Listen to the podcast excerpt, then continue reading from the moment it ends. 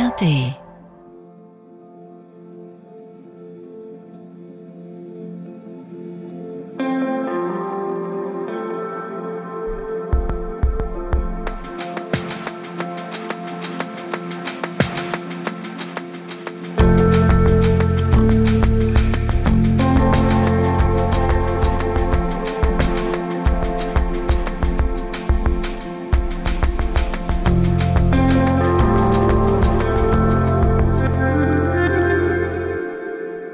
Sucht und Süchtig. Mein Name ist John Cook und heute bin ich parallel dazu auch noch Hagen Decker, denn der Gute ist äh, leider nicht hier, konnte es aus gesundheitlichen Gründen nicht schaffen. Äh, wir wünschen natürlich gemeinsam gute Besserung. So, ich äh, fange dennoch einfach mal ganz kurz an mit einer kleinen Befindlichkeit. Äh, und zwar geht's mir äh, ganz gut. Ich konnte ein paar persönliche Sachen für mich klären. Ähm, habe heute auch den dringend notwendigen Arzttermin wegen meinem Hals. Äh, vielen Dank auch ähm, für all die Nachrichten, die ich da bekommen habe. Genau, und all die Genesungswünsche. Äh, ich gehe die Sache an und werde mich darum kümmern. So, dann, ähm, genau, bin ich ein bisschen aufgeregt. Unsere Tour steht kurz bevor. Ähm, da ist noch einiges zu tun und auch da, genau, kribbelt's mir schon in den Fingern. Ich habe total Lust, äh, viele von euch persönlich kennenzulernen und ähm, Genau, freue mich wahnsinnig darauf.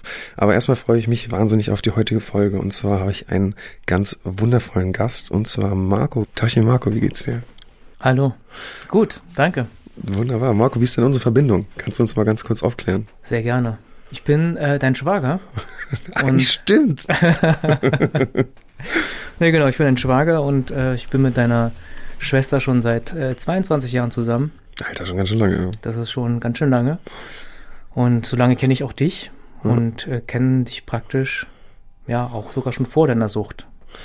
Ja, stimmt. Ne, da, das, genau, da habe ich das ist echt krass. Ich kann mich noch erinnern übrigens, was ich ganz lustig finde, als äh, die Story, dass ein fremder Mann bei uns auf der Couch liegt.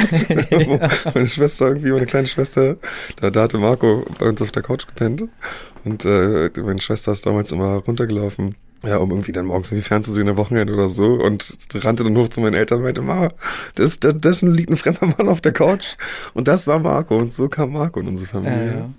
Genau, ja, deine Schwester war da recht streng, die hat mich noch nicht in ihr Zimmer gelassen, das heißt, es hat nur für die Couch im Wohnzimmer gereicht. Aber, wow, ja, krass, Konse konsequent auf jeden Fall, nicht so. schlecht, nicht schlecht. Ja, schön, dass du hier bist. Ja, vielen ähm, Dank für die Einladung. Ja, du, äh, sehr, sehr gern, danke, dass du zugesagt hast. Ähm, du hörst ja auch den Podcast. Ja, das tue ich. Wie, äh, als allererstes würde mich halt voll interessieren, wie das für dich, ähm, ich meine, du hast ja mitbekommen, wie äh, ich am Anfang schon darüber geredet habe, dass es halt stattfinden wird und äh, ähm, genau diesen ganzen Entstehungsprozess. Ähm, jetzt mal nur darauf bezogen, auf, auf den Podcast, wie waren, wie waren das für dich? Also dachtest du am Anfang so, das ist ja krasser Quatsch oder, oder das war ja noch während ich in der Therapie war. Ähm, kannst du dazu ein bisschen vielleicht kurz was sagen? Um ehrlich zu sein, war ich sehr skeptisch. Mhm. Ja, das hast du sicherlich auch von anderen gehört oder gefühlt. du bist ja so ein super sensibler Mensch, der auch das alles sehr wahrnimmt.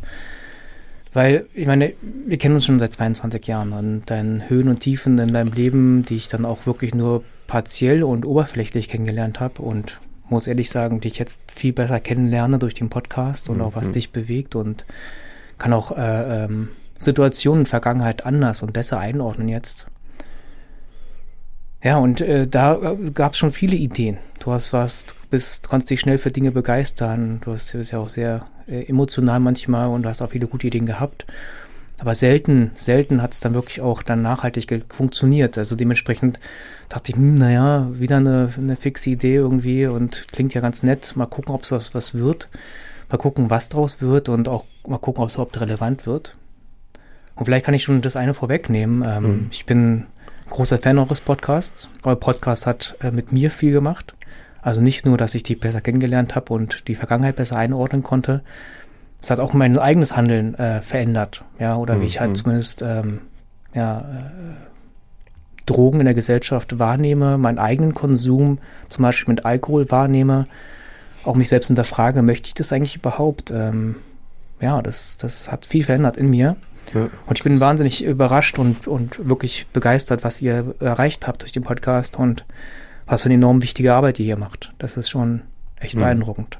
Ja, vielen Dank. Ähm, ja, ist cool. Ich bin, ich bin auch übrigens immer noch selber total überrascht, wie das alles gewachsen ist und, und, und wie das wurde und was wir jetzt da für Möglichkeiten haben. Ähm, weißt du noch, warte mal, wie alt war ich jetzt? Vor 22 Jahren? Gott, meine Güte, das ist ja schon, da habe ich noch nicht mal Cannabis konsumiert. Das ist echt genau, krass.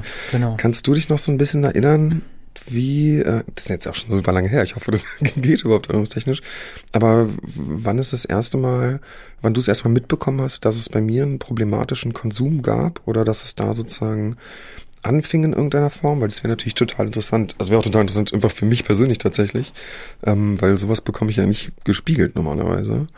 Hm. Ähm, oder ist es einfach zu weit weg auch? Also, Nö, gar nicht. Ähm, also ich meine, ich war ja nicht die ganze Zeit bei dir. Ja, also Ja, ich habe ja nicht mit, immer mitgekriegt, was du gemacht hast. Und ich glaube, ähm, das, das schneidet schon ein Thema an, was so problematisch an dem Thema Sucht und, und Konsum ist. Dass man das gar nicht so, so leicht mitbekommt und auch gar nicht diese Grenzen verschwimmt sind. Wann ist es denn äh, wirklich problematisch, wann nicht? Oder ich weiß gar nicht, gibt es einen unproblematischen Konsum, weiß ich auch nicht. hm, Ähm, kann man sicherlich diskutieren. Aber ich war ja auch damals deutlich jünger, vor 22 Jahren, habe ja selber auch, war ja auch kein Kind von Traurigkeit und Mhm. habe dann am Anfang mitbekommen, ja, dass du anfängst zu kiffen, aber das war auch damals, wir waren ja auf derselben Schule auch, Ja. relativ verbreitet. Ja, Und ja, klar, das, das, das war eigentlich so, alle coolen Jungs haben irgendwie gekifft. Ja, Ja. das war, da dachte ich mir gar nicht, oh, relativ normal. Ja, und auch Alkoholkonsum, es war ja völlig normal, selbstverständlich. Obwohl mit Alkohol habe ich die nie so in Verbindung gebracht, Ja. aber mit Kiffen habe ich kein Problem gesehen. Ja, ja. Erstmal. Ähm, wirklich problematisch wurde es dann später, deutlich später, wo ich festgestellt hatte, dass du ähm, für mich normale alltägliche Dinge in privat und beruflicher Hinsicht einfach nicht hinbekommen hast. hm. Ähm, und Das war dann, als wir auch schon sozusagen, wir haben ja dann noch später gemeinsam erstmal kurz in der Firma auch gearbeitet. Meinst du jetzt sozusagen ab dem Zeitpunkt, wo du mich auch arbeitstechnisch mitbekommen hast? Oder Genau. war das schon davor? naja, das ist natürlich für mich als eine Präsenz gehabt, ne? weil ich Mhm. dich halt, weil ich halt auch täglich auf Arbeit war. Mhm. Ähm, Ich halt nicht. Und du halt oft nicht. Und beziehungsweise Ja. habe ich dann auch das mitbekommen, wie du ähm, ja dann morgens nicht erschienen bist und Mhm. deine Auswahlzeiten habe ich dann direkt mit, mit, äh, gesehen und ähm, dann ist es mir noch mal deutlicher geworden, wie stark das dein Leben beeinflusst. Ähm, Mhm.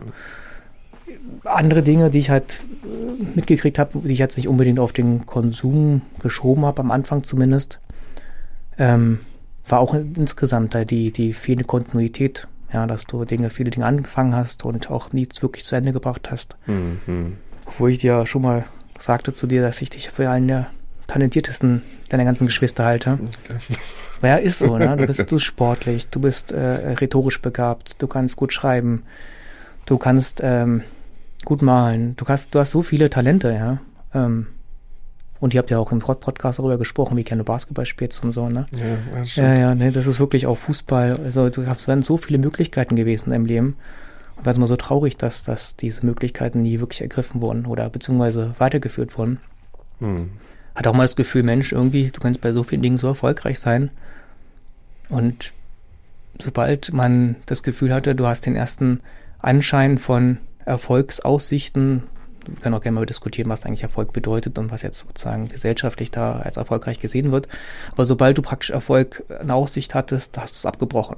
Ja. Ja, ja. Und das war nicht so schade, weil ich damals das Gefühl hatte, Mensch, der ist so talentiert, der könnte doch, wenn er wollte, wieso machte der nicht? Und es bringt mich auch tatsächlich schon direkt in den einen Aspekt, der, äh, wo euer Podcast mich verändert hat. Was mir auch jetzt im Nachhinein sehr leid tut und mir aber auch, auch, auch äh, weh tut, äh, zu sehen, wie ich dich damals auch tendenziell gedanklich verurteilt habe dafür. Hm.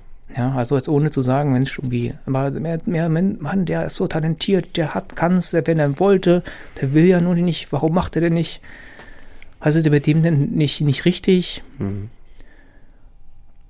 Und das tut mir weh, weil, weil ich jetzt im Nachhinein merke, dass natürlich die Voraussetzung eine andere bei dir war und auch ist. Und ich glaube, die Maßstäbe, die man tendenziell an andere anlegt, äh, orientiert man sich an sich selbst, sagen, was sind meine Maßstäbe, was sind gesellschaftliche Maßstäbe, was ist die Erwartungshaltung. Hm.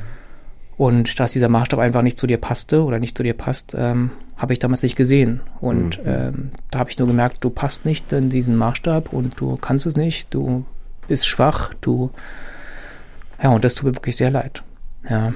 Ähm, das ich versuche mal ein bisschen zu vergleichen mit so ein bisschen, keine Ahnung, du kannst ja auch,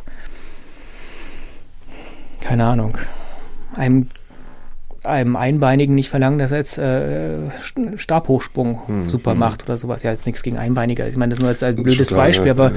wo du sagst, okay, du kannst auch einfach vielleicht nicht, du hast einfach eine andere Grundvoraussetzung, warum auch immer, und ich trotzdem erwarte ich von dir Dinge, die du vielleicht gar nicht so in der Lage bist zu liefern. Ja, hm. ja also genau, das ist ein ganz interessantes Thema, das ist krass, ne, weil ähm, diese, und das ist auch wieder das Komplizierte an so einer Abhängigkeit, das, es sieht ja immer danach aus, dass derjenige einfach ähm, ja, Spaß haben will, Drogen konsumiert, faul ist, keinen Bock hat und sich halt irgendwie hinschillt. So nach, ne, wenn wir zum Beispiel über Cannabiskonsum und so reden, ähm, der bei mir auch damals auf jeden Fall schon, äh, schon krass problematisch war. Also das finde ich auch nochmal an, an, an alle da draußen, dass ein, weil es wird ja oft belächelt, so eine Cannabisabhängigkeit wird, das kriegen wir auch jetzt noch teilweise in den Kommentaren, wird oft so dargestellt, äh, als wäre das etwas, was es gar nicht gibt. Was kein Problem wäre, ist ja nur Cannabis. Es war tatsächlich damals so für mich, äh, und das habe ich auch schon oft erzählt, dass äh, zum Beispiel auch in meiner Schullaufbahn, äh, dass mir Dinge durch diesen Konsum äh, gefühlt gar nicht möglich waren einfach. Also mhm. dass allein dieses morgens aufstehen und regelmäßig äh, Termine wahrnehmen, einfach nur zur Schule zu gehen oder dann halt auch zur Arbeit zu gehen.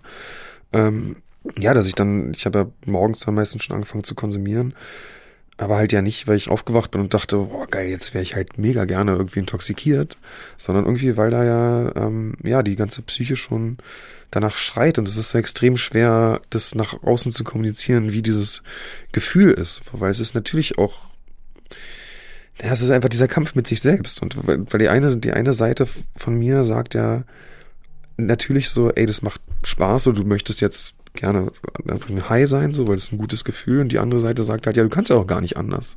Du musst es ja machen, mhm. äh, beziehungsweise könntest, aber dann hast du jetzt diesen anstrengenden Kampf vor dir. Ähm, und ich finde es nur wichtig auch zu betonen, dass selbst bei Substanzen, die für harmlos gehalten werden, wie Cannabis, da äh, ja, für denjenigen, der eine Abhängigkeitserkrankung hat, äh, dass das ein riesiges Problem sein kann. So, ich habe ja meine ganze Schullaufbahn komplett, also wirklich komplett in Sand gesetzt, muss man einfach mhm. auch so sagen. Äh, und dann später mit der Arbeit ja sowieso, also da auch ganz, ganz viel, ähm, ja, einfach komplett verkackt. Aber es ist ja auch klar, dass man dann von außen raufschaut und denkt, derjenige ist schwach. Also ich finde es sehr, sehr, sehr schwierig. Ich, äh, ja. Kann man, also kann man jetzt wirklich null übel nehmen. Also ich kann's, das ist ja, naja. ist ja logisch auch der Gedanke. Na, dazu vielleicht mal zwei Gedanken. Also der eine zum, zum Thema Cannabiskonsum Konsum in unserer Gesellschaft und dass es halt belächelt wird meine, an unserer Schule wurde ja auch relativ viel Cannabis konsumiert und ja. äh, es gab auch diverse äh, ja, Mitschüler, bekannte Kollegen, äh, äh, die halt, wir haben ja damals gesagt, hängen geblieben sind drauf, ja. Mhm. Aber die wirklich tatsächlich abgerutscht sind, haben Schule nicht mehr geschafft, ähm, haben ein, eine Menge konsumiert, klar, morgens in den Pausen oder sind gar nicht zur Schule erschienen und haben dann, und es waren auch alles intelligente, talentierte äh, Freunde, die dann tatsächlich einfach ihr Leben nicht mehr in den Griff gekriegt haben. Mhm. Und meine, die, die Auswirkung ist dann sozusagen, klar, kann man statistisch sehen, da, keine Ahnung, von 100 Konsumenten, so, so, nur, so, nur so wenig rutschen dann wirklich ab, aber ähm, ich glaube, dieses ganze Thema, äh, was ist noch, also, was ist noch normaler Umgang oder kann ich, wie viel konsumiere ich eigentlich, was mache ich eigentlich, äh, ist, glaube ich, der Knackpunkt. Ähm, ähm, dieses bewusste oder dieses reflektierte äh, Handeln ähm, und im Bezug mit, mit, mit Konsum. Und das ist so ein Stück weit, wo ich vielleicht nochmal auch mal ähm, nochmal zurückkommen möchte auf die Wichtigkeit eurer Arbeit hier. Ähm, das sind im Endeffekt, glaube ich, ähm, drei Themen, die ich da ganz, ganz grob sehe. Das mein erstes das Thema äh, Stigmatisierung und dieses Bewusstsein, dass man, äh, dass es tatsächlich jeden treffen kann. Und ähm, und ich fand auch die letzte Folge mit Nadja unglaublich gut und auch mit euch beiden, die dann dieses, dieses Thema äh, Suchtgefahr ähm, greifbar macht und zeigt, das kann wirklich jeden treffen. Sucht ist nicht ein Thema, was irgendwie irgendwelche Obdachlosen, keine Ahnung, dieses Bild von Kinder vom Bahnhof zu, dann siehst du dann die irgendwelche das, äh, Menschen, die verwahrlost sind, die gesellschaftlich komplett am Rand sind das ist das Bild und womit man sich eigentlich, glaube ich, kaum identifiziert. Ja, ja und ja. wenn man jetzt so Menschen hört, wie Nadja letzte Woche oder euch oder auch andere Gäste, und die hier sprechen, dann hört man, das sind alles intelligente, gebildete, äh, reflektierende Menschen über Leben und die irgendwie reinrutscht und jeder eine eigene individuelle Geschichte haben, die vielleicht auch auf ihrer, auch ihre, auf ihres, ihre Art und Weise vielleicht eine andere unterschiedliche Affinität zu Drogen haben oder wie die, wie die reingerutscht sind, wie auch immer, das will ich auch gar nicht beurteilen. Aber es einfach zu zeigen, dass, dass einfach jeder davon betroffen werden kann, ja, und dass es einfach nichts ist, was das weit weg ist. Das ist eine Punkt, dass, dass uns bewusst sein muss, das kann jeden treffen und es nicht über irgendwie Sonderlinge oder ja. Willensschwache oder sowas. Ja. Und auch jederzeit, also auch später im Leben, ne? das ist ja auch wichtig. Ja. Genau, dann der nächste Punkt ist das, das Thema äh, Hilfesystem, Hilfe suchen. Ähm, ich habe immer noch das Gefühl, dass, dass ähm, in unserer Gesellschaft Hilfe annehmen, Fehler machen, das Einsehen dieser Erkenntnis ähm, vielen schwer fällt, mir auch. Hm. Und dann darüber hinaus sogar noch äh, sich zu offenbaren oder externe Hilfe anzunehmen. Ich glaube, dass die Hürden für beides relativ hoch sind bei vielen Menschen, nicht bei jedem, aber bei vielen. Und glaube ich auch, dass extrem wichtig ist, dass, dass das eben ähm, hier thematisiert wird und auch äh, für die für mehr Menschen zugänglich ist und ja. man da auch einfach vielleicht den Schritt mal macht, auch zu überlegen, was tue ich eigentlich, wie viel konsumiere ich eigentlich, ist das normal, möchte ich das eigentlich?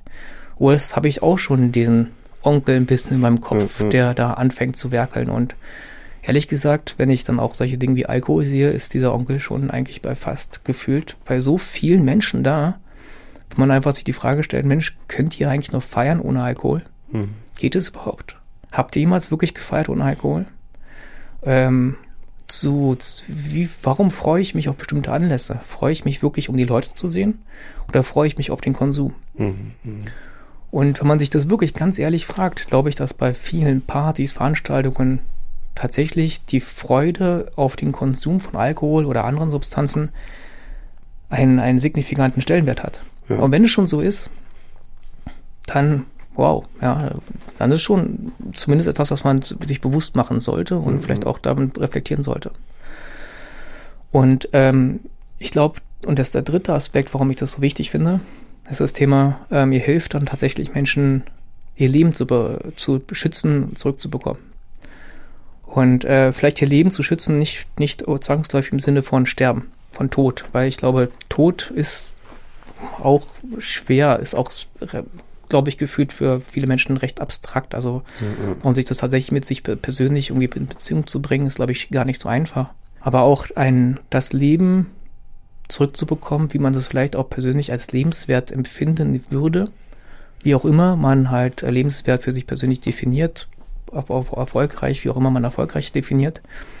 Aber diese lebenswerte Gefühl nicht durch eben einen Konsum eben zu erreichen, sondern tatsächlich, weil man zufrieden ist mit dem Leben, wo man steht, was man hat, was man mag, was man liebt, was man machen kann. Und ich glaube, dass das eben auch bei solchen, ähm, sage ich mal, harmloseren, wenn man es so sagen darf, Dingen wie Cannabis oder Alkohol halt auch schon in Gefahr ist. Ja, und ähm, deswegen glaube ich, ist es extrem wichtig, was ihr tut.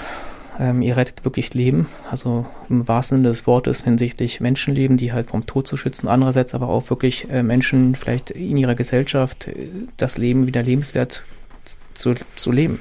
Ja.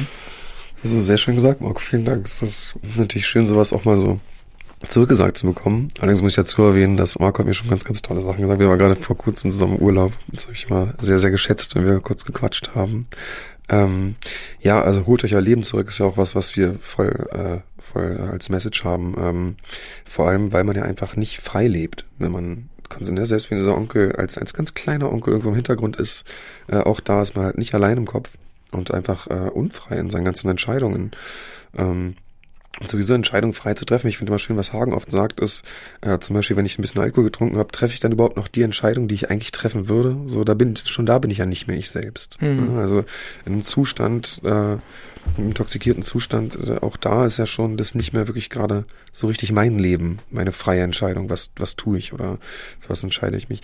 Ich muss noch mal ganz kurz hier was einwerfen, was übrigens auch wichtig ist, und zwar könnt ihr ab jetzt jeden, äh, jeden Mittwoch die Entscheidung treffen, und zwar um 18 Uhr in die ARD Audiothek zu gehen und dort bereits etwas früher die neueste Folge Suchen süchtig zu hören.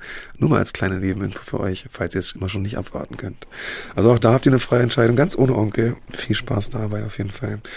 Ähm, Marco, wie? Ja, darf, ich, darf ich gleich dazu noch was sagen? Also, weil wir hatten heute äh, vor dem Studium noch mal kurz darüber gesprochen und äh, ich finde nochmal wichtig zu betonen, dass das ähm, Spotify für diesen Podcast nicht bezahlt, ja, oder andere Plattformen.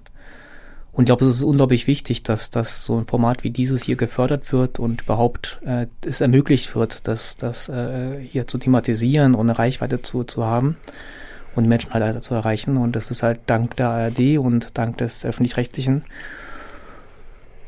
ähm, und klar, am Ende des Tages wird auch geschaut in der ARD-Mediathek, wie viele Klicks, wie viele Downloads, wie viele Likes gibt es dort und ist das gesellschaftlich relevant, ist es nicht relevant. Das ist zwar, kann man zwar von außen betrachten, zu sagen, Mensch, wir sehen es als relevant, aber wenn wir keine Zustimmung finden in der, in der Öffentlichkeit, dann ist es, glaube ich, auch schwer zu rechtfertigen, das weiter zu finanzieren. Also ihr könnt nicht nur vier Stunden früher den Podcast hören auf der ARD-Mediathek, ihr könnt auch das Projekt einfach unterstützen, wenn ihr das tatsächlich auf einer Plattform wie der ARD-Audiothek äh, äh anhört. Ich glaube, das ist mal wichtig, das in Zusammenhang zu bringen. Auf jeden Fall. Ich Vielleicht dann noch ein, ein Gedanke noch. Ich auch super, dass die ARD euch, äh, äh, euch unterstützt an der Stelle, weil ich nicht weiß, ob jetzt das Thema wirklich kommerziell erfolgreich wäre. Ja. Aber es ist definitiv gesellschaftlich relevant. Und ich glaube, das ist nochmal auch diese, das Thema öffentlich-rechtliche, die Freiheit teilweise zu haben, zu, auch zu gucken, was ist gesellschaftlich relevant und muss nicht unbedingt kommerziell erfolgreich sein. Ja. Und da bin ich auch froh, dass es sowas gibt. Ja, war alles übrigens nicht einstudiert, was gerade gesagt wurde. Absolut top. Vielen Dank, Marco. Recht hat der Mann. Recht hat der Mann. Ähm, so, was, was mich jetzt noch krass interessiert und äh, ähm, ist natürlich mein, äh, wie es für dich war, als ich angefangen habe, Kokain so krass zu nehmen. So, weil da, du hast ja mitbekommen, als ich äh, 2009 war das, ähm, wo ich dann nach Kreuzberg gezogen bin und bei mir sozusagen so richtig schlimm alles anfing. Ich weiß natürlich nicht, inwiefern du da alles so von, äh, ja, alles richtig äh, mitbekommen hast, aber da war es ja dann auch mit, äh, mit Suizidversuch, mit irgendwie, meine Eltern dann auch die Polizei zu mir nach Hause gerufen haben, etc. Also, wie gesagt, ich weiß nicht, was du alles mitbekommen hast, aber es war ja, wurde ja alles recht krass irgendwie. Und es war, wurde ja sicherlich in der Familie auch, äh, auch drüber gesprochen, beziehungsweise hast du wahrscheinlich auch mit äh, meiner wundervollen Schwester Lena, liebe Grüße gehen raus, äh, darüber gesprochen. Ähm, und da, genau, würde mich natürlich interessieren, wie, wie das auch für euch als kleine Familie äh, emotional war, wie es auch für dich sozusagen, also ob du da das erste Mal abgewertet hast, was zum Beispiel für mich erstmal verständlich, also genau wie das so, wie das ja. so war, was natürlich hart zu hören ist, aber es muss halt, natürlich ist wichtig für jeden Abhängigen draußen auch zu hören, was passiert eigentlich in den Köpfen in der Familie um mich herum. So. Ja, äh, guter Punkt. Also ich möchte da äh, primär für mich selbst sprechen. Ja. Ähm, und das auch passt gut zu dem Thema, was ich am Anfang meinte mit dem, äh, der Podcast hat mich auch da verändert, auch die Sichtweise auf das Thema Sucht. Weil ich muss schon sagen, für mich persönlich und ähm, hatte ich früher mehr das, also mehr das Bild, Mensch, komm mal klar, ähm, zeig mal ein bisschen Willensstärke, sei mal nicht so schwach das ist eine Entscheidungssache. Also ich glaube so, man muss ein bisschen härter sein, man müsste mit dir härter sein, man müsste dir, der, keine Ahnung, äh, dich irgendwo hinschicken, irgendwo ganz weit weg, wo du halt keinen Kontakt hast. Also alles so sehr äh, doch eigentlich wenig, wenig verständnisvolle, mehr, mehr so radikale und eher ja. so diese hart durchgreifenden Gedanken, glaube ich, ja, die, wo ich denke, Mensch, das, das kriegt er doch hin, der muss ja nie und hier mein härter, harter Hand und so.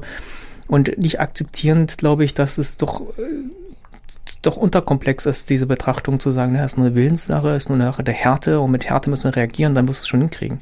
Mhm.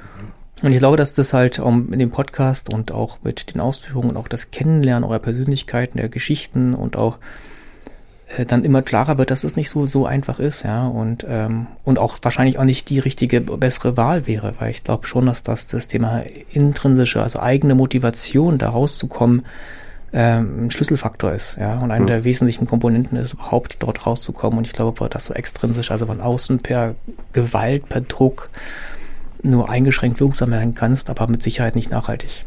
Ja.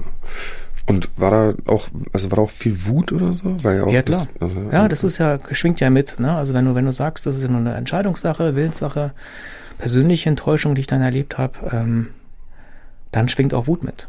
Und, mhm. und Wut ist selten ein guter Ratgeber für richtige Entscheidungen, aber dann kam das einher, ja. Also ich kann mich noch erinnern, also da haben wir für das der ein Familienfest haben wir den Sketch studiert, das Klavier. Ja. Wir hatten zusammen eine Rolle. Und wir hatten das, und dann am Tag oder Aufführung warst du eigentlich nicht, einfach nicht da. Bist einfach nicht gekommen. Ja. Und ähm, im Nachhinein weiß ich halt, du hast sogar tatsächlich, glaube ich, mal in einer der Folgen ja, vor Ewigkeiten schon mal erzählt, weil ich weiß halt, was halt dort der Vorabend, die Zeit dann war, dass du dann dich da nochmal entschieden hast und zu konsumieren und das eigentlich der ausschlaggebende Grund war. Und was so, ja, und ich, auch vielleicht zu dem Thema Onkel oder diese, diese intensive Bedürfnis, etwas tun zu wollen, ich glaube, dass ich es zumindest ansatzweise mir vorstellen kann, äh, weil ich habe auch äh, zwölf Jahre geraucht, das war relativ intensiv und auch mit dem Alkohol und wenn ich dann feststelle, dass, dass diese, dieser Wunsch, dieser, das, das einfach so intensiv sein kann, dass er teilweise überwältigend ist und ähm, kann ich mir vielleicht ansatzweise vorstellen, wie es dann ist, dann da reinzurutschen, noch viel, viel ähm, ja, es ist noch viel schwerer zu haben, diese Entscheidung zu treffen. Mhm. Und das einerseits habe ich den Onkel, andererseits ist es ja, ich meine, ihr habt immer davon gesprochen, es liefert ja auch, ja. Also es, die Droge, ja, die, die gibt auch eine gewisse Funktion. Und ich glaube, in der Kombination, dass du einerseits diese, dieses unglaublich tiefe Bedürfnis dazu hast, äh, zu konsumieren, aber andererseits es emotional dir auch immer wieder einen Ausweg äh, anbietet. Ja, sofort irgendwie mit äh, Selbstzweifeln, Unsicherheiten, äh, Druck umzugehen, auszuweichen, per Knopfdruck quasi, mhm. ja, ist es, glaube ich, so in der Kombination unglaublich verlockend und unglaublich schwierig, ähm, dem zu widerstehen. Ja, und wenn man das, glaube ich, so bewusst macht und also immer, dass es ein extremen Drang da ist und vielmehr als, als Krankheit äh, äh, ähm, äh, akzeptiert und auch für sich gedanklich klassifiziert, glaube ich, hilft es dann auch besser, sowas äh, einzuordnen, weil ich kann auch zum Beispiel äh, nicht erwarten, der mit Fieber im Bett liegt, äh, jetzt machen wir jetzt den, den Zehnkampf, ja, in, in der Bestleistung. Das ist einfach nicht möglich, ja, weil es einfach eine Krankheit ist. Ja klar, und das verführe ich natürlich, ne, diese absolute Kontrolle über Gefühle, über zumindest Situationen, wie sie im Kopf halt äh, stattfindet, das ist natürlich schon, äh, schon krass. Und die ganzen Lügen, die einem halt auch der Onkel erzählt. Was ja auch mal, finde ich, äh, ja, find ich krass ist, weil jetzt eben, eben die Situation mit dem Sketch erwähnt hast. Da was ja so ins Lustige ist, ich weiß wirklich, ich weiß noch genau auch, wo ich war, mit welchen Gedanken, also an, an welchem Ort ich mich bewegt habe. Ich war da in der Friedrichstraße und äh, ich, also habe irgendwas bin von der Arbeit irgendwie zur Friedrichstraße und da habe ich dann gedacht, ja komm, irgendwie so ein also einen, einen halben Gramm kann ich mir noch holen, weil jetzt ist irgendwie erst, weiß ich, 13.30 Uhr und das ist irgendwie erst um 18 Uhr oder später und das klappt schon von der Zeit und war dann, ich weiß noch genau, dass ich so dachte, na, eigentlich geht es nicht, aber das schaffst du schon und äh, ich meine, offensichtlich hat es halt überhaupt nicht funktioniert, weil sobald dann erstmal natürlich äh, konsumiert wird, geht es halt, also ging ja dann gar nichts mehr bei mir. Äh, aber wie krass ich noch mit mir selbst so gerungen habe und dachte, ah, klappt das oder nicht? Aber dann halt mit dem Onkel, der dann da erzählt, das wird schon, äh, das ist echt faszinierend. Aber das war wirklich auch für mich sehr einprägsam. Ich kann mich, mhm. wie gesagt, echt noch genau an den Ort erinnern. Das ist, echt, das ist ja schon lange her auch, oder schon länger zumindest. Äh, aber das war schon, äh, war schon echt eine Scheißsituation. Äh, wie, Da vielleicht noch ein Gedanke zu ja, dieser, ja, dieser, dieser äh, Scheißsituation halt nochmal als Betroffener. Ich meine, in dem, dem Fall, ich meine, das war eine richtig große Feier, ganz viele waren da und man hat es ein, ja, gemeinsam einstudiert. Also in der Kombination noch sozusagen dich dann zu verurteilen, Mensch, bist schwach und so, was soll denn das? Man fühlt sich auch im Stich gelassen. Ja, fühlt sich wirklich, man fühlt sich im Stich gelassen, man fühlt sich irgendwie ein Stück weit hintergangen, betrogen und das kommt alles zusammen, ja. Und ähm, das macht es natürlich nicht einfacher, auch emotional und äh, ja. Klar, der Umgang, also ich, ich finde, der Umgang für die Angehörigen ist, muss so krass schwierig sein. Also ich, äh, wenn ich darüber nachdenke, so, dann wäre ich auch total emotional, weil es einfach so, was da alles mitschwingt. Also da ist natürlich bei mir auch eine so krass viel Charme. Ja, das ist so krass. Und äh, also du weißt das ja. Ja, wir haben oft darüber gesprochen. Und äh, so, wenn ich denke, auch gerade meine Eltern, äh, die äh, so krass für mich, äh, immer so krass für mich gesorgt haben und so viel Liebe geben. Äh, aber auch ihr alle als mein, also ich habe ja so eine große Familie, das habe ich wahrscheinlich schon häufig erzählt. Und irgendwie, manchmal habe ich das Gefühl, ich kann keinem mehr richtig in die Augen gucken. Hm. Ja. Weil, ja. Sorry. Ähm, ja, umso glücklicher bin ich natürlich jetzt, dass ihr alle noch da seid. So, weil das ist natürlich, äh, ja, das ist natürlich auch nicht selbstverständlich. Ähm, und äh, ja, dass ihr mich alle auch weiter noch supportet. So, da ist natürlich, also man kann ja, ich kann halt so krass verstehen, wenn, wenn Leute irgendwann nicht mehr da sind. Und ich möchte auch, wir werden auch viel von Angehörigen angeschrieben, die auch oft sagen, dass, äh, also teilweise sogar ein bisschen kritisch, so nach dem Motto, ja, wir wissen, euch geht's schlecht, so war, aber den Angehörigen geht's ja wahrscheinlich teilweise noch schlechter. Und ja, hey, das wissen wir. Ja, wir sind uns dessen halt bewusst. Äh, ist es halt, äh, ja, wir, wir, das ist einfach, das, da kommt so viel Charme und das, wir, wir wissen schon, wie das für die Angehörigen sein muss und auch das, das Ganze macht es halt nochmal irgendwie auch tatsächlich auch doppelt so schwer, auch dann clean zu bleiben. So, weil was würde jetzt in dem Moment wieder helfen? Betäuben halt, ne? Gefühle genau. betäuben. Ja. Genau, das wollte ich auch gerade sagen, weil das ist ja genau das Problem, ja. Also dann äh, rutscht der immer tiefer rein. Die Scham wird größer, die, die und der Ausweg ist so einfach per Knopfdruck ja. da. Ich konsumiere wieder. Und rutscht immer tiefer rein. Mehr Verletzungen, mehr Lügen, mehr ja, Leid, ja.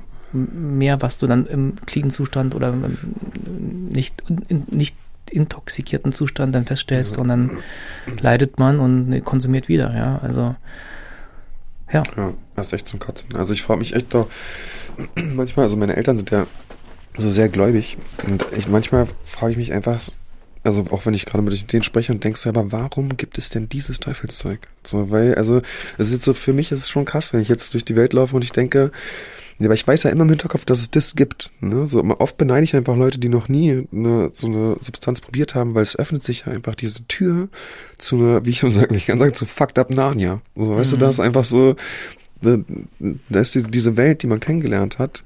Und ich kann ja nicht vergessen, dass ich diese Welt kenne. So, ich weiß, was passiert. Ich weiß, dass wenn ich Kokain nehme, dass es eine Explosion in meinem Kopf gibt, so. Und dass es, auch wenn es jetzt dadurch durch den langjährigen Konsum auch nicht schön ist, sozusagen, der Konsum, den ich jetzt haben würde. Äh, aber ich weiß sozusagen, dass ich erstmal, ja, dass ich erstmal befreit bin, sozusagen, für eine kurze Zeit. Und ich, manchmal bin ich echt, denke ich echt, was ist das für eine Welt, in der es diese Scheiße überhaupt gibt? Ja, oder dass wir Menschen das auch dann so durch diese Prozesse so rausfiltern und rausholen, das ist schon krass. Also jetzt keine, keine Frage an dich, aber, aber ich, das, wollte nur, nur ein Gedanke, weil. Ja, aber ich finde den Gedanken ja. ganz, ganz äh, spannend. Also natürlich kann ich die Frage nicht beantworten, warum gibt es sowas, ja. ja? Also, ähm, aber ich finde es insofern ähm, auch gerade für unsere Gesellschaft so relevant, äh, darüber zu sprechen und sich das bewusst zu machen, weil wir schon äh, schon, ich würde schon sagen, einer starken Leistungsgesellschaft leben. Ja, also ja, es gibt ja das deutsche Sprichwort, kannst du was, bist du was? Ja. Und wie wird äh, Erfolg und auch gesellschaftliche Bilder werden geprägt eben durch eben, was du erreicht hast. Vielleicht Statussymbole, äh, subtile oder vielleicht auch ganz offene. Und irgendwie ist man ein Stück weit ja auch stark daran orientiert, auch Anerkennung zu, zu schaffen, so Kind ja. zu, zu bekommen von, von außen, ja, in mhm. welcher Form auch immer, oder man ist mehr vielleicht auch zufrieden mit äh, eigener Anerkennung, wenn man mit sich selbst zufrieden ist. Aber wir sind so stark dadurch geprägt in der Gesellschaft, auch Anerkennung zu suchen, die zu finden und diese halt immer mit Leistung zu, äh, zu, äh, zu verknüpfen, glaube ich, ist es dann auch, auch kann es auch sehr schwierig sein, ja, um auch zufrieden zu sein. Und dann ist natürlich die, die Droge auch willkommen, ja. Da kann ich mir die ja. persönliche Zufriedenheit, Freude, Ablenkung per Knopfdruck einfach schaffen und dann auch da aus diesem, diesem Leistungsgesellschaftskreislauf irgendwie entkommen. Ja, und da äh, glaube ich, ist dann wahrscheinlich auch dieses Thema, ich will auch jetzt nicht so viele große Themen ansprechen, aber anschneiden und ohne jetzt wirklich tief einzugehen, aber das Thema auch äh, diese bedingungslose Liebe, ja. Also zu sagen, okay, ich, ich verknüpfe meine Anerkennung, meine Zuneigung, meine Liebe nicht an bestimmte Leistungen, weil du das geschafft hast. Wenn du das kannst, dann kriegst du das und nee, du bist einfach wie du bist und du bist einfach als Mensch schon liebenswert und, äh, und das bist du, John, ja. Also und das ist mir auch ganz wichtig, das habe ich dir auch öfters gesagt, aber da muss keine, keine Leistung sein oder keine, keine, keine Norm entsprechen oder sowas. Du bist einfach ein toller Mensch, ja. Dankeschön. Wenn wir nicht mit Marco sprechen, muss ich immer ständig weinen. Das war schon, das war im Urlaub auch schon so. Das ist ganz schrecklich, ja. Aber, also ich meine, danke Marco. Ähm, ja, absolut. Also ich, ich weiß, ich denke gerade dran, was ich mir so ein bisschen angewöhnt habe, weil ich da jetzt natürlich kriegt man da auch so ein, äh, Also einerseits hast du mir das häufig gesagt, ich kriege aber auch von meinen Eltern ja viel reflektiert, so ey, du bist mhm. gut so wie du bist. Äh, und was ich, was ich gemerkt habe, was ich immer automatisch mache, ist, wenn ich meiner Freundin sage, wie wunderschön und toll ich sie finde, habe ich in letzter Zeit immer gesagt, ich meine, alle Menschen sind wunderschön und toll, aber du bist auch so wunderschön und toll. und denke dann auch so, ist wie in so einem blöden Film, der so schlecht geschrieben ist. Aber und Scheiß, das habe ich letzter Zeit häufiger gesagt. Und irgendwie finde ich das aber auch ganz, ich glaube wirklich, ist einfach so ein krass wichtiger Punkt auch an jeden da draußen einfach, dass äh, ja, dass einfach so man, man kommt einfach wundervoll auf, auf diese Welt, so als, als einzigartiger und toller Mensch. Und du hast total recht mit diesem Leistungsdruckgedanken, dass das natürlich was ist, was ähm, ja, für ganz viele Menschen, ich meine, es kann ja auch nicht jeder äh, in allen möglichen Punkten eben genau diesen, diesen Erwartungen entsprechen, die so eine Gesellschaft hat. So, jeder hat halt bestimmte Talente und Geschenke mitbekommen, äh, der eine mehr, der andere weniger. Leider ist das halt auch Realität oder, ne, aber jeder hat, jeder hat dieses einzigartige, tolle, wundervolle, zauberhafte, was ihn wertvoll macht. Ähm, aber sie wird dann eben in tausend anderen Punkten angesprochen, ja, das kannst du halt nicht oder das schaffst du nicht oder schaut in die Medien und denkt, das kann ich auch nicht und das auch nicht und das ist echt, äh, ja, für viele wahrscheinlich natürlich äh, mit ein Grund, eben genau da äh, zu Drogen zu greifen und zu Alkohol. Äh, äh, ja, ja, ich meine, es kann ja unterschiedliche Gründe haben, ne? Also dieses, ähm, meine, äh, klar, wenn halt bestimmte Muster nicht reinpasst, bestimmte äh, äh, ja, wie so dein Leben vorgezeichnet ist mit Schule, Oberschule und dann möglicherweise Studium oder eine Ausbildung. Wenn diese Muster nicht reinpasst, weil du vielleicht das ein Schulsystem nicht gut reinpasst, ja, äh, dann hast du es halt mal schon extrem viel schwerer. Mhm. Ähm, und dann kannst du ganz schnell rausgefiltert werden, obwohl du vielleicht deine Geschenke hast, deine Talente hast und auf einmal bist du gesellschaftlich möglicherweise nicht mehr so anerkannt. Man fühlt sich dann irgendwie minderwertig und das ist ein, ein Weg, aber es gibt so viele Wege. Es gibt auch Leute, die einfach eigentlich in das System gut reinpassen und einfach nur Spaß gesucht haben in der Schule, ja, ja die Partygesellschaft und dann feiern und dann, ich krieg auf Knopfdruck die gute Laune. Ich krieg auf Knopfdruck eine, eine äh, Freude, eine Intensität, die ich nirgendwo oder kaum woanders bekomme, aber die dann so intensiv ist. Ich habe ja auch nochmal das Thema Steigerung und Toleranzsteigerung und so, die mich dann in den Strudel reinziehen können. Ja. Und das war, was ich am Anfang so meinte, was so wichtig ist zu sehen, dass das kann wirklich jeden betreffen. Hey, du, das sind durchweg, also alle Gäste, die hier waren, die waren alle intelligent, gebildet, reflektiert. Ja, ja. Und alle hatten ihre individuelle Geschichte, wie sie reingerutscht sind. Ja. Wie ist das eigentlich bei dir? Du hast jetzt im, im, im, Urlaub ja zum Beispiel einfach auch viel alkoholfrei getrunken. Ne? Genau. Wie kommt denn diese Entscheidung zustande? Das finde ich ja total toll. Du hast ja per se erstmal kein Problem irgendwie mit Alkohol oder whatever. Ähm, wie wie, wie kommt es denn dazu? Naja, genau, das ist was, was ähm, auch der Podcast mit mir gemacht hat, ist einfach, dass ich meinen eigenen Konsum überdacht habe. Und bei mir war das schon eigentlich äh, etabliert, dass wenn ich Spaß haben wollte, eigentlich fast immer, also so, also natürlich nicht, keine Ahnung, die morgens macht, äh, keine Ahnung, wenn du abends irgendwie oder feiern wolltest, hat es eigentlich immer mit Alkohol verknüpft. Mhm. Und ich, es war eigentlich, gab es eigentlich kaum eine oder keine Party, wo ich jetzt nicht irgendwie, irgendwie nur irgendwie mindestens einen Schluck irgendwie ein Bier getrunken hätte oder sowas, mhm. ja. Oder auch diese leidliche Diskussion verfährt, ja. Also ist eigentlich schon die Frage, warum ist es überhaupt notwendig? Warum sind wir nicht in der Lage zu feiern oder auch Spaß zu haben ohne Substanz, ohne Alkohol? Und dementsprechend, du sagst, es ist unproblematisch, weiß ich gar nicht. Ist es denn unproblematisch, wenn ich nicht mehr in der Lage bin, ohne Alkohol zu feiern? Ist es un unproblematisch, wenn es mir so wichtig ist, dass ich auch, wenn ich dann über eine Feier nachdenke und mich selbst frage, warum freue ich mich eigentlich so sehr, ist dann nicht ein bestimmter Anteil auch der Konsum, auf den ich mich freue? Sicherlich, ich kann nicht, nicht reingucken. Ja, und solche Fragen habe ich mir angefangen zu stellen durch euren Podcast. Mich mhm. selbst unterfragen, meine Denkmuster zu unterfragen. Und dann haben wir festgestellt, naja, eigentlich ähm, muss ich sagen, ich, ich komplett drauf verzichten kann ich nicht, will ich nicht, aus unterschiedlichen Gründen. Aber zu sagen, ich, ich könnte, wenn ich wollte, ich, ich habe die Entscheidung und muss auch ehrlich gesagt selber lernen, wie ich richtig ausgelassen feiern kann ohne Alkohol. Ich habe gehört, sowas soll gehen. Ja.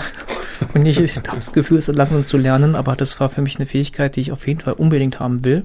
Ja.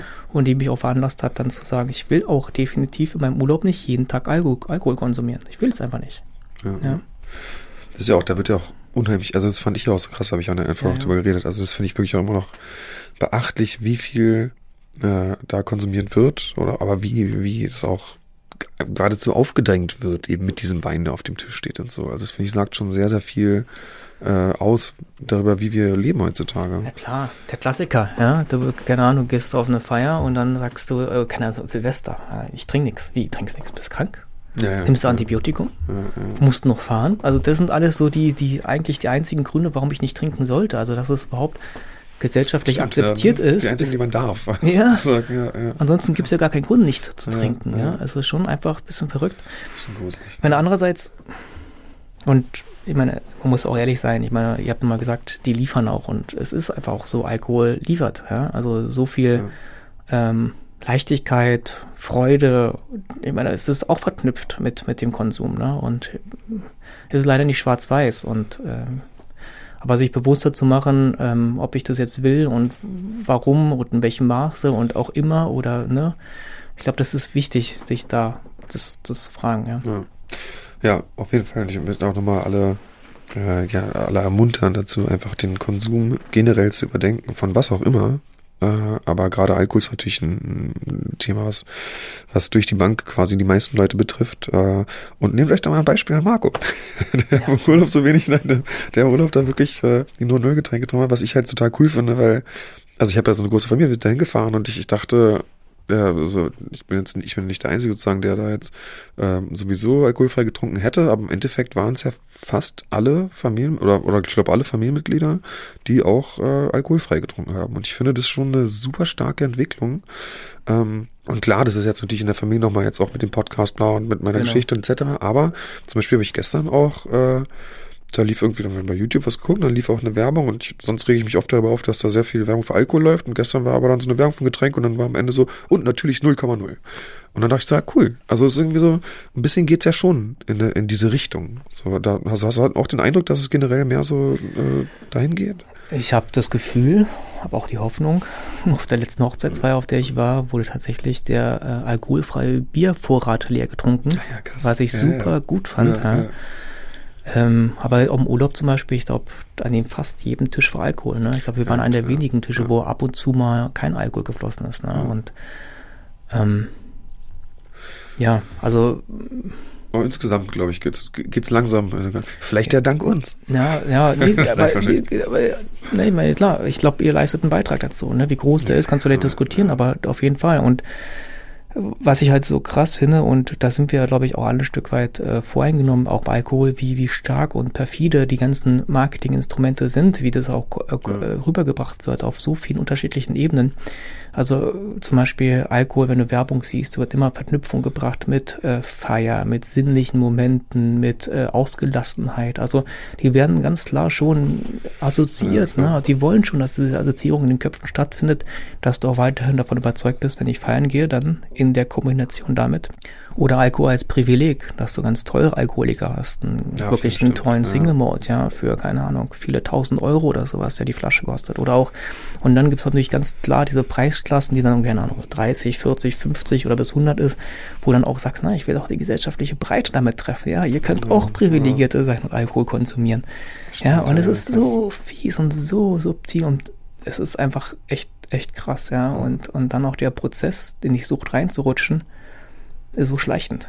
Ja. Und, und die meisten kriegen es ja gar nicht mit. Und äh, weil es halt auch so selbstverständlich ist, der Konsum und auch so getragen wird breit, da rutscht einfach rein. Merkst es gar nicht. Ja. Und wenn du es halt merkst, dann ist es dann vielleicht schon viel zu spät. Ja, ja, gerade bei Alkohol ist das echt so. Und äh, auch nochmal nur als, als Reminder, so Alkohol ist tatsächlich auch eine harte Droge. Also es wird ja, äh, also wird klassifiziert als harte Droge, äh, was ihm oft gar nicht so bewusst ist. Ähm, was finde ich doch auch ja, was die meisten Leute gar nicht wissen. Aber es ist, äh, ist äh, wirklich ein, ein super, super starkes Nervengift. Genau, nur mal kurz als Info, weil wir oft, man, es wird ja oft gesagt, Alkohol und Drogen, was ich auch schon immer scheiße fand. Ja, auch wenn du da in der Entgiftung zum Beispiel wird es auch oft äh, äh, getrennt. Leute, die mit, die mit Alkohol da sind oder Leute, die aufgrund von illegalen Drogen da sind, wegen irgendwelche Krankenkassengeschichten. Aber äh, wir zählen natürlich Alkohol zu den Drogen dazu und äh, genau, sprechen genauso darüber wie über die anderen Dinge. Also jetzt nochmal ganz kurz zum, zu, zu unserem persönlichen äh, ja. zur Verbindung. Äh, gab es Momente, in denen du dachtest, ja, wir müssen halt Kontakt zu John kappen? Oder, oder wo du auch, ja, oder dachtest du, das, das ist nicht mehr tragbar? So, äh, und, und, oder, oder was in die Richtung? Ähm, ja, also ich meine, wir hatten ja, äh, er hat angesprochen, ne, das ist ja gerade in, in der Phase, wo, wo, wo die Lügen immer mehr wurden, die, die Unzuverlässigkeit, dieses im Stichklassengefühl immer intensiver wurde, durchaus dann so radikalere Gedanken entstanden. Man muss mit Themen Härte, Härte durchgreifen, man muss sie mal richtig fallen lassen. Das, ja, ich, die Gedanken waren da, definitiv. Ja, ja. ja, und ich weiß nicht, wo die geendet wären. Ne? Also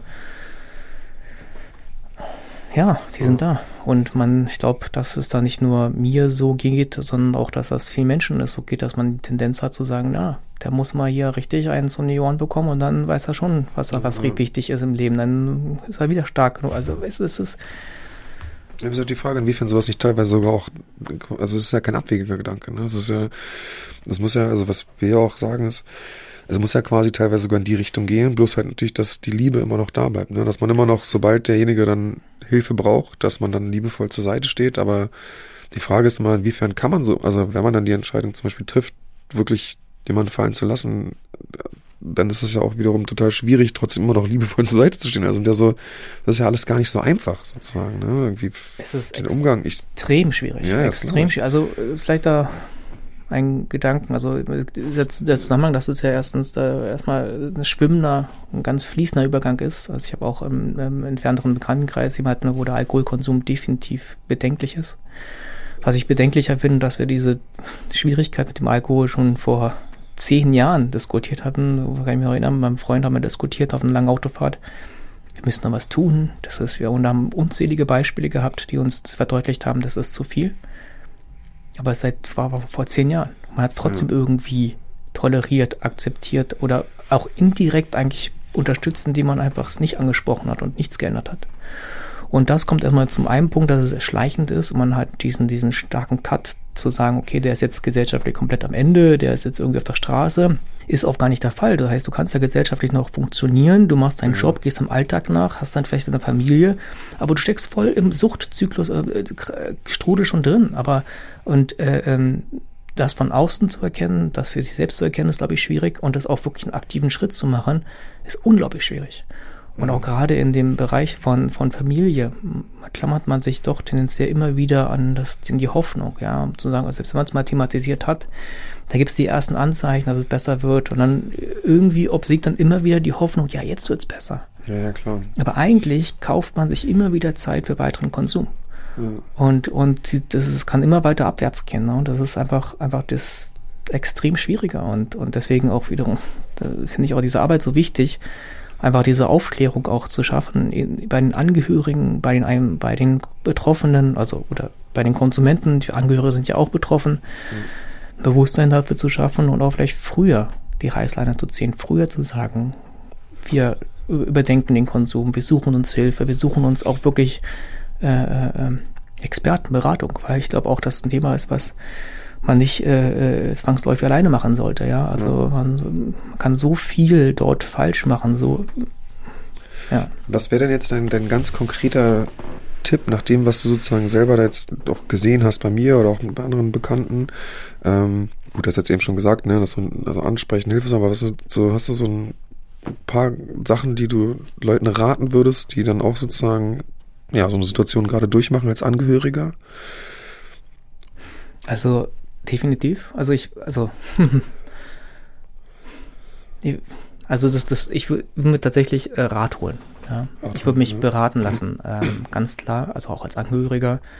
Äh, da gibt es ja diverse äh, Beratungsstellen, Möglichkeiten. Ähm, ich glaube, das ist ein ganz wichtiger Schritt, weil auch, ich meine, ich kann, ich kann es schwer sagen. Ich glaube, jeder, jeder, jede äh, Geschichte ist individuell, jeder ist auch unterschiedlich. Also jetzt von den Konsumenten, die auf, auf da Kritik, wie sie reagieren. Und ich denke, dass es, dass es ansprechend auf den Konsum immer als Kritik empfunden wird, oder fast immer. Ja, ja. Auch an, und äh, in der Kombination, dass die Leute ihren Onkel haben und auch einen extrem starken Selbstverteidigungsinstinkt im Kopf haben. Diese Sucht will sich verteidigen mit Händen und Füßen. Ich glaube, dieses Gespräch ist extrem schwierig und hat potenziell hat extrem viele Tretminen, die da irgendwie ja. da liegen oder auf die man ganz schnell treten kann und die auch ganz viel kaputt machen können. Ich glaube, dass das dieses, dieses, ähm, gerade wenn man sich noch nicht so viel damit beschäftigt hat, diese Hilfe suchen, sich beraten zu lassen, was ist der richtige Schritt, wie kann ich damit umgehen, was ist der Hintergrund, glaube ich, das wäre mein Rat. Ansonsten ist, glaube ich, die Problematik so komplex wie jeder Mensch, weil so individuell wie der Mensch auch ist und wie man da reinrutscht, ja. Ich glaube, da gibt es schwer irgendwie jetzt na, zu sagen, der Umgang mit den Konsumenten sollte so und so ablaufen. Das, das kann, weiß ich nicht und will ich mir gar nicht anmaßen. Nee, war richtig, denke ich auch. Sich rausholen auf jeden Fall. Vielleicht den Podcast Sucht und Süchtig empfehlen, den ihr in der ARD Audiothek hören könnt. Übrigens jetzt schon mal mittwochs ab 18 Uhr exklusiv dort zu hören und dann etwas später überall anders, wo es Podcasts gibt. Ähm, ja, du hast total recht. Ich glaube nämlich auch, äh, und dazu komme ich auch später nochmal, aber dass, äh, genau, dass es jetzt zum Glück Experten gibt, Leute, die sich die Situation konkret angucken und dass das natürlich super wichtig ist. Leider habe ich auch, wenn ich auch so daran denke, ich war ja auch ganz vielen Therapien bei Beratungen. Das Problem ist natürlich, wenn man da, was ich auch oft einfach gemacht habe, ist, ich habe gesagt, ich war da und ich war da halt dann nicht. Also jetzt als Betroffener, ne? Also dass ich halt meinen Angehörigen sage, ja, ich gehe da hin, ich habe da, weiß nicht, Termin so und so bei der Caritas und dann kam ich da halt nie an. Äh, und nur darauf darf man sich nicht verlassen. Also von daher auch als Angehörige selbst äh, zu einer Beratungsstelle gehen, dort mit den Leuten darüber reden, nicht nur darauf hören, was der Betroffene selbst dann erzählt oder was er gesagt hat. Ich glaube, da das ist wahrscheinlich ein großer Fehler, den viele machen. Ja. Dass man äh, genau nur den Betroffenen zuhört, äh, wo ja aber leider der Onkel auch mal mitspricht. Äh, ja, das ist abgefahren. Ne? Also ich glaube auch schon, dass, dass man da genau hinsehen müsste, mhm. fühlen. Also weil ich glaube schon, also gerade dein, dein Therapieansätze, die du gemacht hast, oder auch ähm, wie immer wieder der Onkel da bis mitgewirkt hat und zu sagen, ja, jetzt mache ich ja was, also darf ich wieder konsumieren. Ich befriedige so den, den, den äußeren Wunsch, das und das zu tun und jetzt kann ich ja wieder, ja. ja. Genau, ja. Das ist einfach, das ist einfach so, so, so fies, ja. Das, ja, vor allem man macht sowas ja teilweise dann richtig auch strategisch und setzt Klar. das so richtig ein. Ja, das weiß ich auch noch. Gott, da habe ich Situationen, wo ich mich so schäme, ey, unglaublich. Ich also, erzähle den Leuten nur, was sie hören wollen, kann die Gespräche so lenken, damit ich eine gute Beurteilung bekomme. Aber eigentlich ist nur, damit ich wieder die Freiheit habe zu ja, konsumieren. Ja. ja, das ist echt krass. Ja, krass, ey. Das, ist, das ist echt also so ein schwieriges Thema, ey, wie man da den Umgang ähm, irgendwie, äh, ich, ja, ich hoffe einfach, dass, dass viele Leute ja, sich da irgendwie vielleicht was mitnehmen und äh, eben sich Rat suchen, wie, wie Markus eben gesagt hat. Ähm, oder äh, ja, es schaffen einfach richtig damit umzugehen, bevor, ja, bevor Schlimmes passiert oder bevor halt wirklich Familien zerbrechen, was ja nun leider auch ganz, ganz viel passiert. Marco, möchtest du noch irgendwas anderes sagen? Weil ja, ja, ich habe gerade genau. Closen. Ja, ich habe ein paar auch Notizen gemacht. Ähm, und zwar, ähm, also ich, ich, bin ja aufmerksamer Zuhörer eures tollen Podcasts und ähm, da sind mir wieder ein paar Gedanken gekommen. Und so hatte ich mal wieder gehört, wenn du anfängst, alleine zu konsumieren. Und ich glaube, das ist, ähm, man sollte, glaube ich, hinzufügen zu dem, zu dem Gedanken, dass es nicht nur alleine konsumieren, sondern auch vielleicht mal zu sich zu hinterfragen, äh, mit wem treffe ich mich gezielt. Ja, ja klar, Konsumfreunde. Ne? Genau. Konsumfreunde, genau. Ja. Weil wenn ich dann tatsächlich bestimmte Leute jeden Tag treffe, ja, weil ich dann, und dann sagt mir der Onkel, ja, weil es gute Freunde sind. Ja, ja weil es so viel Spaß macht, mit den Leuten abzuhängen. Aber eigentlich der Konsum wirklich immer eine entscheidende Rolle spielt, na, dann glaube ich, ist es auch schon ein wahnsinnig starkes Signal. Und Total, ja. man darf sich nicht irgendwann wieder sagen, oh, ich konsumiere gar nicht alleine. Ja. Nein, das sollte nicht das Kriterium sein. Ne? Das ist absolut recht. Und dann wird einer clean und der kommt, trifft, mit dem trifft man sich plötzlich nie wieder. So, das war, also ich kenne das aus meiner Vergangenheit genau. total. Ja, genau, also recht.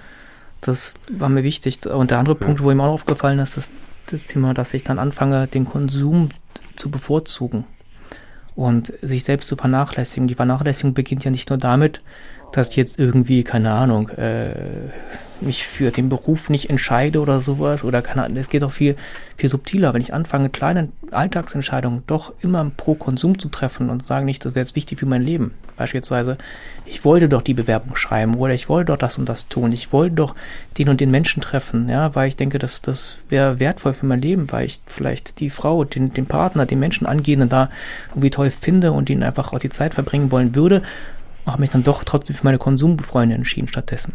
Ja. Dann fange ich doch auch an, mich selbst zu vernachlässigen und eigentlich die Bedürfnisse, die unabhängig von der Sucht oder von dem von der Substanz wären, für mich gut wären. Ja, und da fange ich doch schon direkt an. Und wenn ich diese Entscheidung schon immer wieder anfange zu treffen, dann ist eigentlich auch ein klares Signal, nee, das ist definitiv schon vielleicht eine kleine Form von Onkel, die da ist, aber die schon aktiv ist in meinem Kopf und mich, mich beeinflusst. Ja. By the way, finde ich übrigens deswegen auch diesen Werbespruch von Gouloir so, so fies und perfide. Liberté toujours. Ja, von einem Suchtmittel die Freiheit nach vorne, es ist nicht ja, so. Ja, stimmt. Ja, das ist recht. Genau, und vielleicht auch noch ein anderer Gedanke, den mir auch so immer wieder, äh, den ich hier teilen wollte. Ich kann mich gut erinnern, das ist schon Schulzeit auch schon ein paar Jährchen her, ne? aber ich kann mich tatsächlich erinnern, das war, ich glaube, die siebte oder achte Klasse. Da kam ein trockener Alkoholiker zu uns in die Klasse. Hat seine Lebensgeschichte erzählt. Und es ist einfach hängen geblieben. Das hat was mit mir bewirkt. Also, ich habe trotzdem viel Alkohol konsumiert, gerade in der Jugend, aber dennoch, ich kann mich an, das, an die Situation, auch mit, an diese Person auch bis heute erinnern, der auch die unterschiedlichen Klassifizierungen von, von äh, Alkoholikern mit erklärt hat. Äh, ich weiß gar nicht, ob die noch, noch so stimmen, ist ja auch schon äh, 30 Jahre her. Ähm, aber das wirkt. Ja, und wenn ihr die Möglichkeit habt, an Schulen zu gehen, was ihr schon gemacht habt, wie ich gesehen auf Insta, was, was ihr auch erzählt habt, dann macht das weiter. Ja, ja. Äh, sprecht mit den Leuten. Also die, die, die, die Drogen werden so vielfältig und irgendwie habe ich das Gefühl, unsere Gesellschaft wird ja auch immer liberaler und offener und irgendwie hat alles seine, seine äh, alles okay, ja, wie auch immer. Das ist auch nicht kritisch, in, insofern, dass man jetzt auch sich auf Minderheiten äh, ähm, äh, öffnet und sagt, okay, wem, wer, wer ist irgendwie wo betroffen. Aber es darf nicht falsch verstanden werden, glaube ich, dass das auch alles okay ist, zu sagen, ich kann jetzt auch jede Droge konsumieren, weil von meinem Gefühl ist es ja toll. Es fühlt sich ja richtig an. Also ja. ist, ist diese Handlung auch richtig. Ich glaube, diese, diese Logik äh, ist falsch. Ja, ja und deswegen ist es auch so wichtig, dass er diese Präventionarbeit, denke ich, leistet. Und ich, wie gesagt, ich kann mich nur erinnern, wie der anonyme Alkoholiker bei uns in der Klasse war. Es ist 30 Jahre her.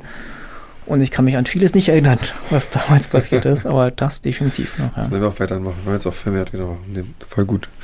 Ja, cool. Danke nochmal für die Gedanken. Du hast total recht. Also auch vor allem, was das angeht, jetzt finde ich mit den, ja, mit den Konsumfreunden so super wichtiger Punkt. Total. Ähm, genau. Vielen Dank, Marco. Ich weiß genau, warum ich dich so lieb habe.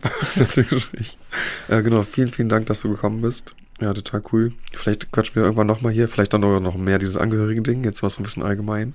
Aber es hat mir sehr viel Spaß gemacht. Ich danke dir. Möchtest du noch, was wir letztes, letztes Jahr so ein bisschen, äh, was zu kurz kam, möchtest du noch zwei Lieder auf unsere Playlist hinzufügen? Sehr gerne. Hast du welche vorbereitet? Ja. okay, ich muss kurz was zu mitschreiben hier schnell. Ich wollte nur die Situation vermeiden, dass du spontan fragst und ich dann. Ja, ja, das ist super. Na dann, ich höre. Genau, ich weiß gar nicht, ob ich kenne eure Playlist jetzt nicht im Detail, vielleicht steht schon drauf. Also eine, sein Lied heißt uh, Ain't, no Ain't No Mountain High Enough. Okay. Von Marvin Gaye und Tammy Terrell. Okay, warte ganz kurz. Also abgesehen, dass ich das Lied extrem schön finde, also ähm, glaube ich, da ich, fand ich auch es passend. Ja, weil ich ja. glaube schon, dass das Thema Sucht, das, das zu überwinden ähm, für Angehörige und für Betroffene oder für die Konsumenten, betroffen sind ja eigentlich beide Seiten, es ist schon eigentlich ein Riesenberg ein riesen, riesen Thema und je später man es angeht, desto schwieriger wird es. Ja, und irgendwann ist es wirklich ein Gebirge, was ja. du überwinden musst. Ja. Und ich glaube schon, dass man es trotz, trotzdem äh, nichtsdestotrotz angehen sollte, angehen muss, wenn du dein Leben zurückholen möchtest, ja, oder und für beide Seiten, für die Beteiligten als auch für die Konsumenten. Aber? Und das andere Lied ist äh, Bonnie and Clyde von Jay-Z und Beyoncé. Ich dachte schon bei den Toten Hosen. Okay. Nee, nee, nee, nee. Und einfach, deswegen war ich einfach früher mal total viel äh, äh Hip-Hop und RB gehört, das ist so meine, meine Jugend, aber ich finde auch das wiederum ganz schön vom Text, weil da geht es ja praktisch um die, um die beiden Bonnie und Clyde und dass die dann nichts, keine andere Sünde brauchen, außer sich selbst ähm, und für sich alles tun würden. Und da nochmal, wenn man anfängt, seinen Partner, seinen, seine Liebsten zu vernachlässigen für den Konsum und immer wieder die Entscheidung trifft, statt meiner Frau, meiner Freundin, meiner Kinder, meinen Eltern, meinen Liebsten, immer wieder den Weg in die, für die Drohung zu nehmen und auch zu wissen, fuck, ja, ich werde wieder, das wird wieder Konsequenzen haben. Ich werde wieder lügen, ich werde wieder enttäuschen. Und selbst wenn ich das mir noch gar nicht so bewusst ist, aber wenn ich schon die, die Entscheidung treffe, ich treffe, ich mich lieber, ich konsumiere lieber, als ich etwas für, die, für meine Liebsten tue, dann ist es, glaube ich, auch ähm, ganz, ganz, ganz, ganz starkes Signal, dass man was tun sollte, was ändern sollte. Absolut. Deswegen Bonnie and Clyde und Ain't No Mountain High Enough. Kennst du Bonnie and Clyde von Tupac? Kennst du das Original sozusagen dazu? Das ist mir nicht bewusst, aber ich würde ja, ja, musst, mal musst, musst, musst, Das ist, ein bisschen krasser, aber ja. Tupac. Ja, cool, sehr, sehr gerne. Schön, vielen Dank. Danke nochmal, Marco. Sehr gerne. Danke so. für eure Arbeit. Ja, wirklich, ey, das ist wirklich so, so, so wichtig, ja. Ihr rettet Leben. Ja, Gott. Marco, immer in Verbindung mit Tränen bei mir. Schrecklich, ich sag's euch. So, ich möchte noch mal ganz kurz auf unsere Tour aufmerksam machen. Und zwar gibt's noch Karten für den 13.09. in Frankfurt im Zoom.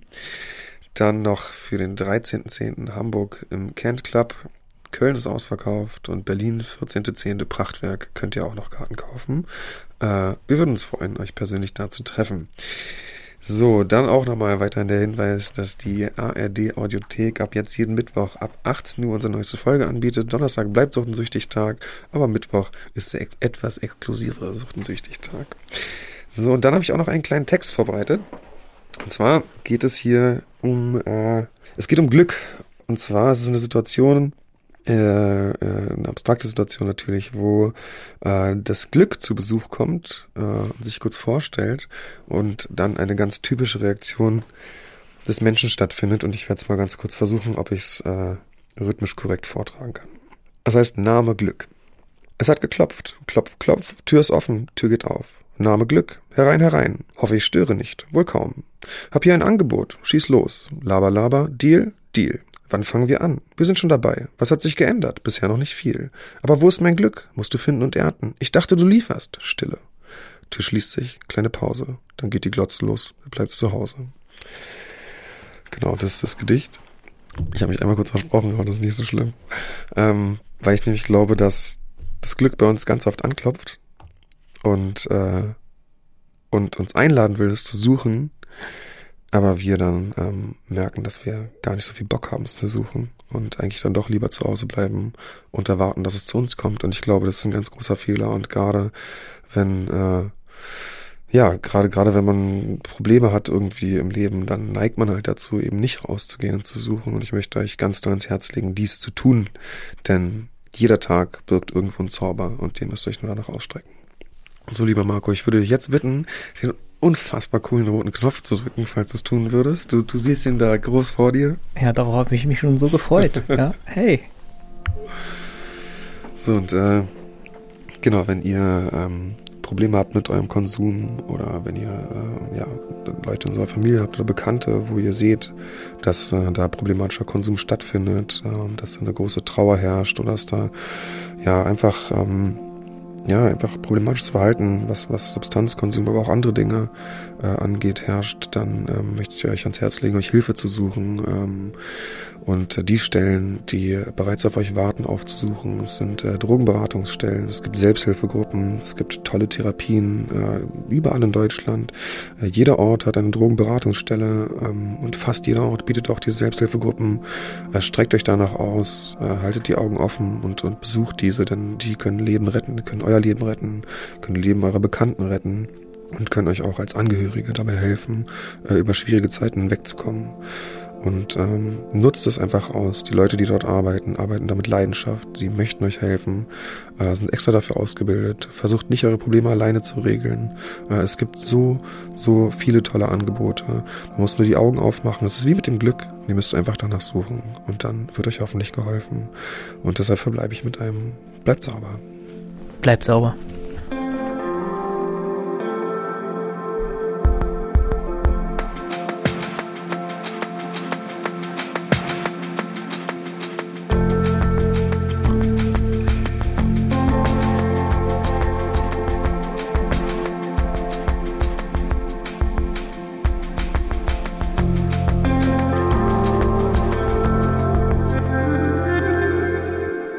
Seit Folge 43 ist Sucht und Süchtig eine ARD-Koproduktion von SWR und Radio 1 vom RBB.